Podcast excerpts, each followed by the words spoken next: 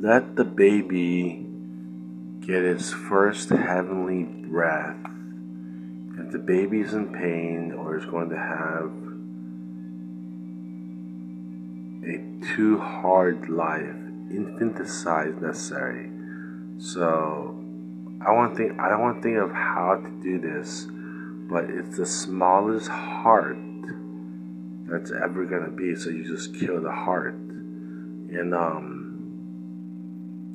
and um, and um, and I would need a lot of candy to think of a way to do that. You have to value life, but you have to see the grimness of life too. Um, also, um, euthanasia should only be for 110 age and over because elderly suffering is the country's suffering.